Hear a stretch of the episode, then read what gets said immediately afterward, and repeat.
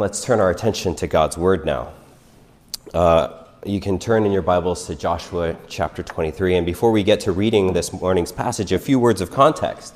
This is our last sermon in our series uh, in the book of Joshua, even though this isn't the last chapter of the book. Uh, we got the last chapter of the book last week, uh, but really, the last three, three chapters of Joshua pretty much deal with the same theme.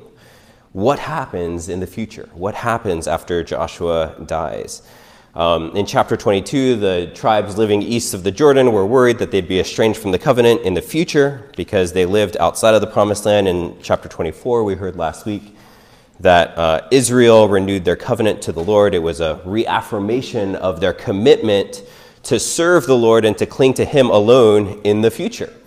And both these chapters are concerned with how uh, Israel mo- will move forward now that they've received the rest uh, in the promised land, and chapter 23 is no different. Uh, so let's see what Joshua has to say to the Israelite leaders as they prepare for life without Joshua and Joshua's godly uh, and powerful leadership. So, uh, starting in verse 1 in Joshua chapter 23. A long time afterward, when the Lord had given rest to Israel from all their surrounding enemies, and Joshua was old and well advanced in years, Joshua summoned all Israel, its elders and heads, its judges and officers, and said to them, I am now old and well advanced in years. And you have seen all that the Lord your God has done to all these nations for your sake, for it is the Lord your God who has fought uh, for you. Behold, I have allotted to you as an inheritance to, uh, for your tribes these nations that remain, along with all the nations that I have already cut off, from the Jordan to the great sea in the west. The Lord your God will push them back before you and drive them out of your sight, and you shall possess their land just as the Lord your God promised you. Therefore, be very strong to keep all and do all that is written in the book of the law of Moses, turning aside from it neither to the right hand nor to the left, that you may not mix with these nations remaining among you, or mention uh, or make mention of the names of their gods, or swear by them, or serve them, or bow down to them. But you shall cling to the Lord your God, just as you have done to this day, for the Lord has driven out before you great and strong nations. And as for you, no man has been able to stand before you to this day. One man of you puts to flight a thousand since it is the Lord your God who fights for you, just as he promised you. Be very careful, therefore, to love the Lord your God. If you, for if you turn back and cling to the remnant of these nations remaining among you, and make marriages with them so that you associate with them and they with you, know for certain that the Lord your God will no longer drive these nations before you, or drive out these nations before you, but they shall be as a snare and a trap for you a whip on your sides, and thorns in your eyes, until you perish off from this good ground that the Lord your God has given you. And I am now about, uh, and now I am about to go the way of all the earth, and you know in your hearts and souls, all of you, that not one word has failed of all the good things that the Lord your God promised concerning you. All have come to pass for you, not one of them has failed. But just as all the good things that the Lord your God promised concerning you have been fulfilled for you, so the Lord will bring upon you all the evil things until he has destroyed you from off this good land that the Lord your God has given you. If you transgress the covenant of the Lord your God, which he commanded you, and go serve other gods and bow down to them, then the anger of the Lord will be kindled against you, and you shall perish quickly from off the good land that he has given to you. Let us pray. Father God, we thank you for your word. We thank you for Joshua's wisdom to speak to the leaders of Israel one last time. And Lord, as he speaks to them, give us eyes to see how you are speaking to us. We have many concerns, many worries, many cares. But Lord, we ask that you would focus our hearts and our minds upon you, that we would see and cling to you as Joshua has told us to. And Lord, uh, most of all, we ask that you would show us Jesus in this passage, for it's in his name that we pray. Amen. So, uh, back when Sarah and I were first married, I would often complain that I was out of shape. Uh, not a lot has changed, right? Um, back then, I played ultimate frisbee um, in, a, in, a, in, in, an ultimate league, and Sarah would tell me uh, to please be careful before each game. And be careful, two words but loaded with meaning. She's not just telling me to avoid uh, major injury, uh, she means a lot of other things too. Uh, one of them might be remember that you're out of shape, be careful, don't push it too hard, or you'll be broken for a week. Or maybe remember that you're not in your 20s anymore. Be careful, don't push it too hard. Or remember that your opponents are in far better shape than you, don't push it too hard. Or remember that you're a pastor, uh, don't get too competitive and hurt somebody either physically, emotionally, or spiritually, right? That's important. Uh, in the heat of the moment, because we all know that I'm super competitive, don't push it too hard. And if you remember all the stories that I've told you about my competitiveness from up here, right? You'll know that one, I disregard my limits regularly, and two, that I'm like hyper competitive. So Sarah is very wise in telling me to be very careful, right? uh, before I line up to play. But really, what is she doing? She's calling me to remember the events that have led up to the present, all those days that I've woken up so sore that I can't move because of the way that I played the day before. And she's also calling me to remember my true identity old and wildly out of shape, rather than the identity that I have in my head, which is college Frank, who can run all day and then wake up the next morning and run all day again right? Not going to happen now. But she's not just asking me to remember the, the past and my present, but also to behave in light of all of those things in the future, right? In the game to come, those future runs that I make, those future dives that I probably should not make, right? She's asking me to live in light of the past and my present in the future. And that's really what Joshua is doing here in chapter 23. He's reminding the Israelite leaders of God's faithfulness in the past and who they are in the present, and calling them to live faithfully in the future in light of that past and their present. And he's also telling them to be very careful because it'll be super easy for the Israelites to be unfaithful. And so, thus, along with the reminders and the command to be faithful, there are warnings too. You'll be broken for a week if you're not faithful to your limits and your boundaries. But for them, they won't be broken for a week. It'll be much, much worse. And so let's work our way through Joshua uh, 23 and see what he says, and hopefully we'll see how this points us to the gospel. So, as we see Joshua before the leaders of the tribes of Israel, he knows that the end is coming.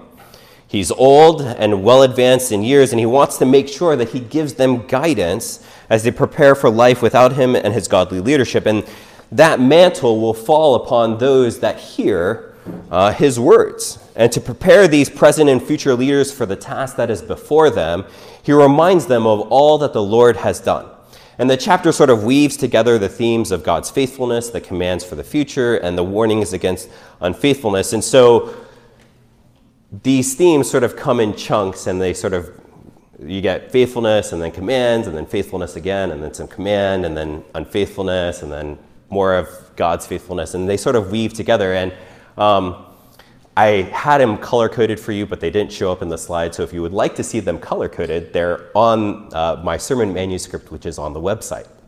But we're going to be looking at verses 3 through 5, then 9 through 10, and 14, verse 14 to see Joshua talking about God's faithfulness. In verses 3 through 5, Joshua reminds the Israelites of all the great things that God has done during the conquest. Think about uh, the walls coming down at Jericho, the brilliant strategy given to Joshua to overcome Ai, the massive hailstones that killed thousands upon thousands at Gibeon during the southern campaign, the sun and the moon standing still so that Joshua could finish annihilating the armies of the southern kings the rout of the northern kings and their vast armies that were too big to be counted, uh, along with their powerful chariots and their cavalry. And these were the amazing things that God did. And sure, the Israelites did the fighting, right? They fought, and, but it was the Lord that gave them the victory. It was the Lord that pushed back the nations before the Israelites, and it was the Lord that gave them the land that they now possess and enjoy. And so, as verse 10 puts it, it is the Lord that gives the Israelite soldier the battle strength of a thousand Canaanites. And that kind of strength cannot come from human skill or human strength, right? An exceptional man, an exceptional man might be able to take on 10 men at once. But that pales in comparison to the strength that the Lord gave to the rank and file, the lowliest soldier, right? The weakest guy, the guy that when you look at him, you're like, you're not going to make it, right? That man overcomes a thousand of the greatest warriors of Canaan. A th- one man putting flight to a thousand, that's just crazy. That's supernatural. And so Joshua wants to highlight not just that God is unimaginably powerful, but also that he's on their side. But even then, with God Almighty, the maker of heaven and earth, squarely in your corner, there's still sometimes doubt that creeps in. Because as much as he has done it before, the question still remains will he do it again? Will he actually do so, something so wild and amazing that it defies belief in the future? Every time that you come across something that is crazy and hard and something that you cannot overcome, that question comes back to your, to your mind. Will the Lord come through for this thing? That's what would be necessary moving forward for the Israelites. Remember, there are still Canaanites in the land. The conquest was mostly over, and the promised land was solidly in Israelite hands, but there were, the work wasn't done. The Canaanites that were still in the land were still powerful. If we remember back to that giant five chapter sermon that Dave gave with the uh, uh, allotment of the land, uh, back in Joshua chapters like 14 to like 18 or something like that. But in Joshua 17, the people of Manasseh and Ephraim complain that their land is like too small. And so Joshua says, well, go clear out this plain over here, and then you'll have enough room. And what do they say? They, they say, but we can't the, the Canaanites there, they've got, they've got chariots of iron and cavalry. To which Joshua's like, seriously? We think about all that we've just done. The Lord will do it. Just go do it. The Lord will do it, right? But that still reminds us that these enemies are powerful. Their, the military power disparity is very wide, and the Canaanites were the ones who had all the advantages. And so Israel has no chance against these Canaanites unless God was on their side, because everything pointed to them, the Israelites, getting crushed. Why? Because they've got like pointed wooden sticks, and these guys have iron chariots. But God had promised that they would possess the land and that He would push them out. And so verse 14 doesn't mince words. Not one word has failed of all the good things that the Lord your God promised concerning you. So it's not just that God is great, but that he is faithful to all of his promises. But with these promises come a responsibility to the Lord. The Israelites just couldn't do whatever they wanted, they needed to cling to the Lord. And if they didn't, well, it wasn't going to be good. In verses 6 to 8, 11 through 13, and uh, 15 to 16, which are the other verses in the passage, we see that Joshua reminds the Israelites of the requirements of the covenant, right? The covenant are a binding agreement, not only of what God will do, but also of what we will do as well. And basically, the requirements are cling to the Lord. They needed to be faithful to avoid going after other gods. And really, he's just echoing stuff that they already knew. Back in Deuteronomy chapter 6, verses 10 through 15, in the original promise of receiving the promised land, I mean, we could go all the way back to Genesis if we wanted to. But in Deuteronomy 6, we could hear the sort of familiar calls to faithfulness and the corresponding warnings against unfaithfulness as well. And when the Lord your God brings you into the land that he swore to your fathers, to Abraham, to Isaac, and to Jacob, to give you with great and good cities that you did not build, and houses full of all good things that you did not fill, and cisterns that you did not dig, and vineyards and olive trees that you did not plant. And when you eat and are full, then take care, lest you forget the Lord, who brought you out of the land of Egypt, out of the house of slavery. It is the Lord your God you shall fear. Him you shall serve, and by his name you shall swear. You shall not go up after other gods and the gods of the peoples who are around you. For the Lord your God in your midst is a jealous God. Lest the anger of the Lord your God be kindled against you, and he destroy you off from off the face of the earth. And so, do you hear the similarities from Deuteronomy and to Joshua? Do you hear both the positive commands to be faithful and the negative warnings against unfaithfulness and mixing with the peoples around them. God requires us to be faithful. But it's not because he's like a controlling, like, egomaniac. You see, sin is a great affront to God. He's infinitely good and infinitely worthy, and we are his creation. We're just mud and dirt right? From God. He deserves our obedience, our faithfulness, and worship. As His creation, when we disobey Him, it's not just that we've done something wrong, it's not just that we've broken His commands, but it's also that we're expressing contempt and scorn for God Himself as well. And so, just as when we break a rule of our, our mom or our dad, it's not just that we've broken the rule, but that we've disobeyed a person.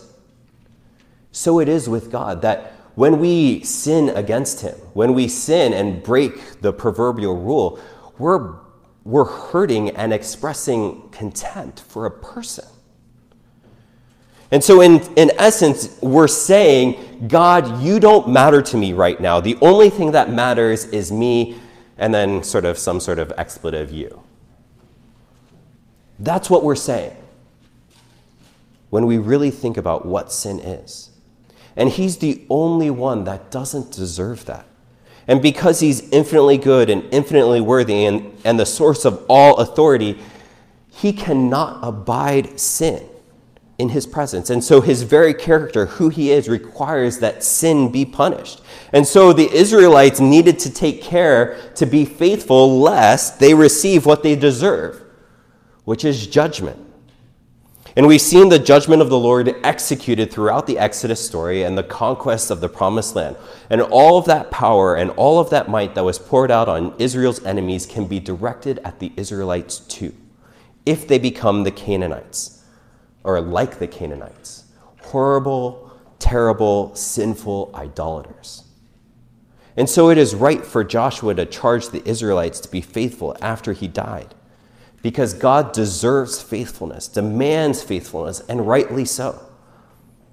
And we saw that last week during the covenantal renewal ceremony in chapter 4. Joshua calls them to reaffirm their commitment to the Lord, and the only fitting answer is yes. And here is where we can get ourselves into trouble. Because it would be an easy jump to apply this directly to ourselves. Look at what God did for the people of Israel. He brought them up out of the land of Egypt, sustained them through the wilderness, conquered the impregnable fortresses of the promised land through the great displays of his power and faithfulness. And now Joshua is asking them to be faithful. Great, awesome. I know what I need to do. God is faithful. I need to be faithful too. That's the message of the story in a nutshell. But the problem is, we can't. All the books between Joshua and the Gospels show that the Israelites couldn't stay faithful, that as much as they affirmed it now, they wouldn't hold to those commitments. Even the wisest of them, Solomon, who was renowned for his wisdom and insight, he ended his reign in shame and sin. And why? Because in 1 Kings 11, we're told that he loved foreign women. He clung to these women in love in clear violation of Joshua 23. Now, as an aside, God isn't against interracial marriage, obviously, like, right? Um, but rather extra covenantal marriage. He doesn't want the Israelites to be drawn away from a wholehearted and faithful devotion to Him because of the influence of pagan spouses. And so the warnings of verses 12 to 13 in Joshua 23 that pagan spouses would be a snare and a trap for the people of Israel would prove to be prophetic. If we look back on the whole spiritual arc of Israel, from Joshua to Jesus, the biggest issues dealt with idolatry and where did they start?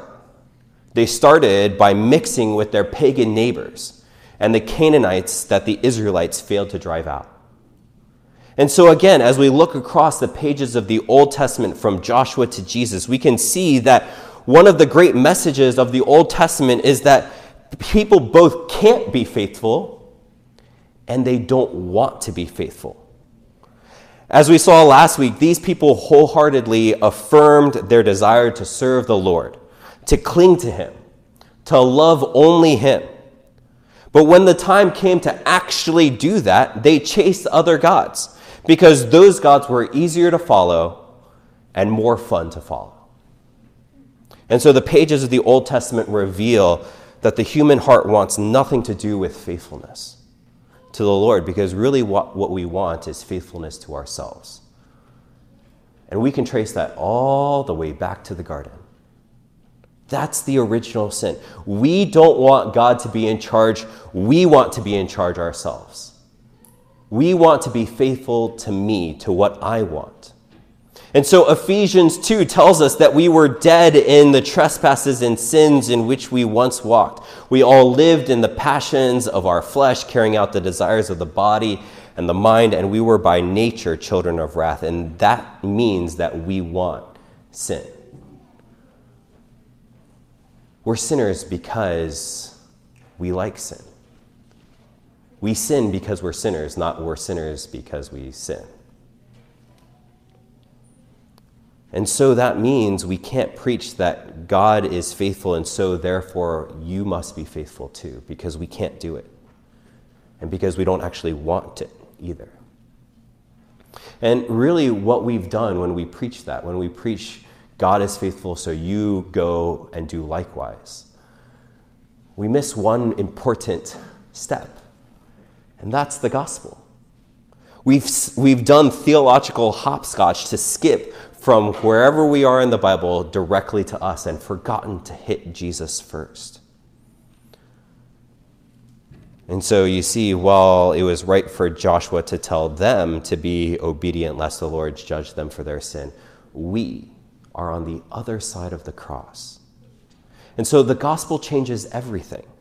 Jesus changes everything. Jesus is the one who clung to the Lord as Joshua commanded and did what we could not do and did what we did not want to do. Jesus is the one who shunned idols and resisted the siren call of idolatry and temptation. He is the one who did all that is written in the book of the law of Moses, turning aside from it neither to the right hand nor the left. And he is the true and faithful Israelite who looks to the Father for everything. And so think about it. Think about Jesus' faithfulness to the Lord. When Jesus comes up against powerful opponents or against even the subtlest of temptations, what does he do? He prays. He runs to the Lord and help for help in his time of need. Especially think about his time right before the cross. What is he doing when he's facing the cross? What is the thing that he does before anything else? He goes and he prays. He spends time with his Father. In every way, he clings to the Lord. Even when he was forsaken on the cross, what did he do? He still said, Father, into your hands I commit my spirit. He clung to the Lord even when he looked out, he looked out and he saw no sign of the Lord with him. That's the kind of faithfulness that Joshua was calling the Israelites to live. That even as they look out upon the powerful forces of the Canaanites and they say, There is no way that I can win. They are to cling to the Lord and say, It does not matter because God is mine.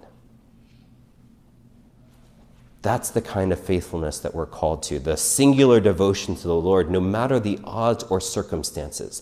That's a faithfulness that we couldn't dream of living. And yet, that is the faithfulness that we have in our union with Christ. Jesus died for our sins in obedience and faith, trusting the Lord to defeat an enemy that no one else could defeat, which is death itself. And when he rose in resurrection life, we saw that the Lord we saw the Lord do something far more powerful than giving one man the power of a thousand. In Christ, we are able to be faithful because we have been changed through and through by the power of his Holy Spirit. In Christ, we have been made alive by grace through faith. And now we are able to delight in that which is good and true, that we no longer delight in that which is evil. And so we are no longer slaves to the passions of our flesh and the desires of our body and our mind. Rather, we can delight in truth. We can delight in the truth that God is God and that I am not. Praise God that I am not in charge. Praise God that it is not up to me to remain faithful, but that He did it for me. And so, where do we go from here? How does Joshua uh, 23 apply to us here in 2021 in and through the gospel? And I think it starts by thinking about what the call was to the Israelites in, back in the day. What was the posture and intent of the call to remain faithful? And so, in a lot of ways, it was sort of to distance the Israelites from their pagan neighbors. The remaining Canaanites were adversaries. They were to be destroyed. They were to be pushed out or shoved out, as sort of the Hebrew says it. The Israelites needed to finish the work that was started with the conquest of the land. And so those pagans over there were a threat to faithfulness. Don't mix with those folks over there. They're not good for, they're not good for us. They're not good influences. And thus, there would be an adversarial outlook on both foreign and social relations, if you, would, uh, if you will. And so life looked like one of conflict and threat. The nations and the world are evil, and we are called to fight the good fight, trusting in the Lord through the process. Their call is to drive out and destroy while remaining pure and isolated from, from the world. Sound pretty familiar? Sounds like a lot of the rhetoric that we hear about what Christians ought to be doing. But this isn't our call. Because the gospel changes things. Because in Christ, we're secure in our salvation. Our, our salvation does not depend on our faithfulness, remember. And so we can't do anything to lose our salvation. And so nothing can separate us from the love of Christ, nor height, nor depth, nor angels, nor demons, nor rulers, nor principalities. Romans 8, right? We can't lose it. And so we are secure. And so those threats over there aren't threats anymore. While we were spiritually dead, God set his love upon us and made us alive in him. And while we are still called to be faithful and righteous, we do so not because we have to, but because we want to, right? Not because we have to stay pure because of the influences that could come and corrupt us, but because we want to, because it has already been done. Because it is based on the finished and unassailable work of the Lord Jesus Christ, we can go out into the midst of an evil and crooked generation. To do what? To do what? What is our great call? Our great call is to live boldly and to proclaim the Lord Jesus. Right? When I was in high school, I was playing in band. I played trumpet, so it was a pretty loud instrument. But our band teacher always said, don't worry about making a mistake. Play loudly and proudly. Why? Because when you do mess up, then we can correct it. And then you can play rightly as well. And so, as we walk out into a world full of sin, w- world full of danger, we can go out boldly. Why? Because we're safe already. And we can be bold even as we go and we mess up. Why? Because we're already saved and we're safe and we're secure. I don't have to worry about the might and the fury of God breaking over me because Christ has already taken all of it for us. And so that security means that we're no longer looking to drive out and destroy. We're no longer looking to push back and drive them out like the Israelites were. No, our call is to bring in to go out and make disciples, baptizing them in the name of the Father, Son, and the Holy Spirit, and teaching them to obey all that the Lord has commanded. And that's radically different. We're pulling in people and blessing them rather than driving them out. We're going out and meeting sinners, people who are dead in their trespasses and ruled by the passions of their flesh, just like we were.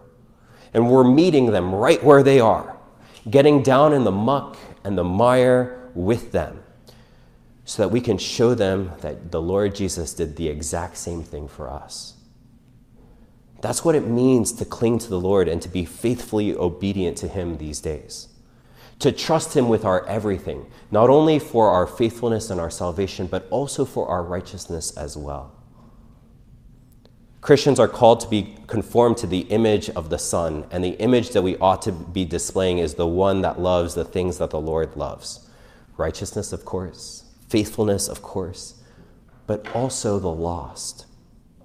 And so let us live in confidence in Christ because just like the Israelites of Joshua's day, we have seen him do great things for us. We too have an adversary that we must defeat. But instead of it being people, it's the devil and sin itself.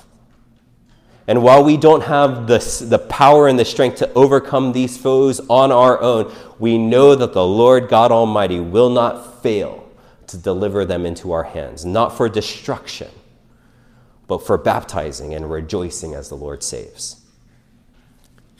That's our call this morning to go out and to love people that are hard to love.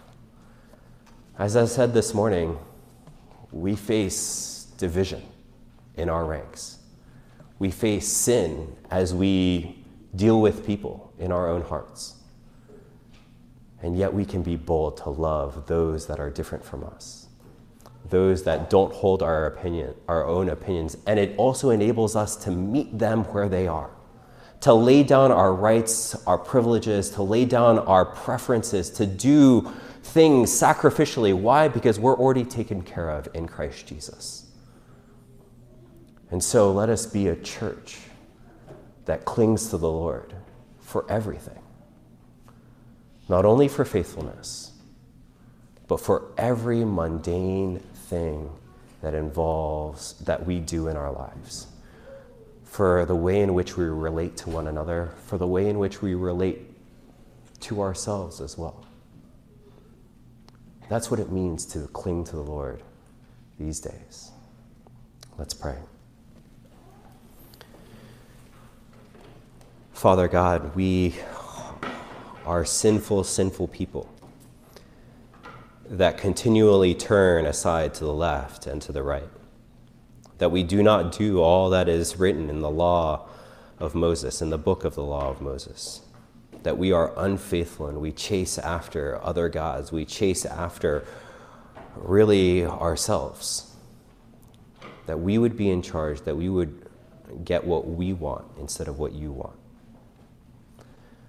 But Lord, thank you so much for your gospel, that you sent your Son to change us,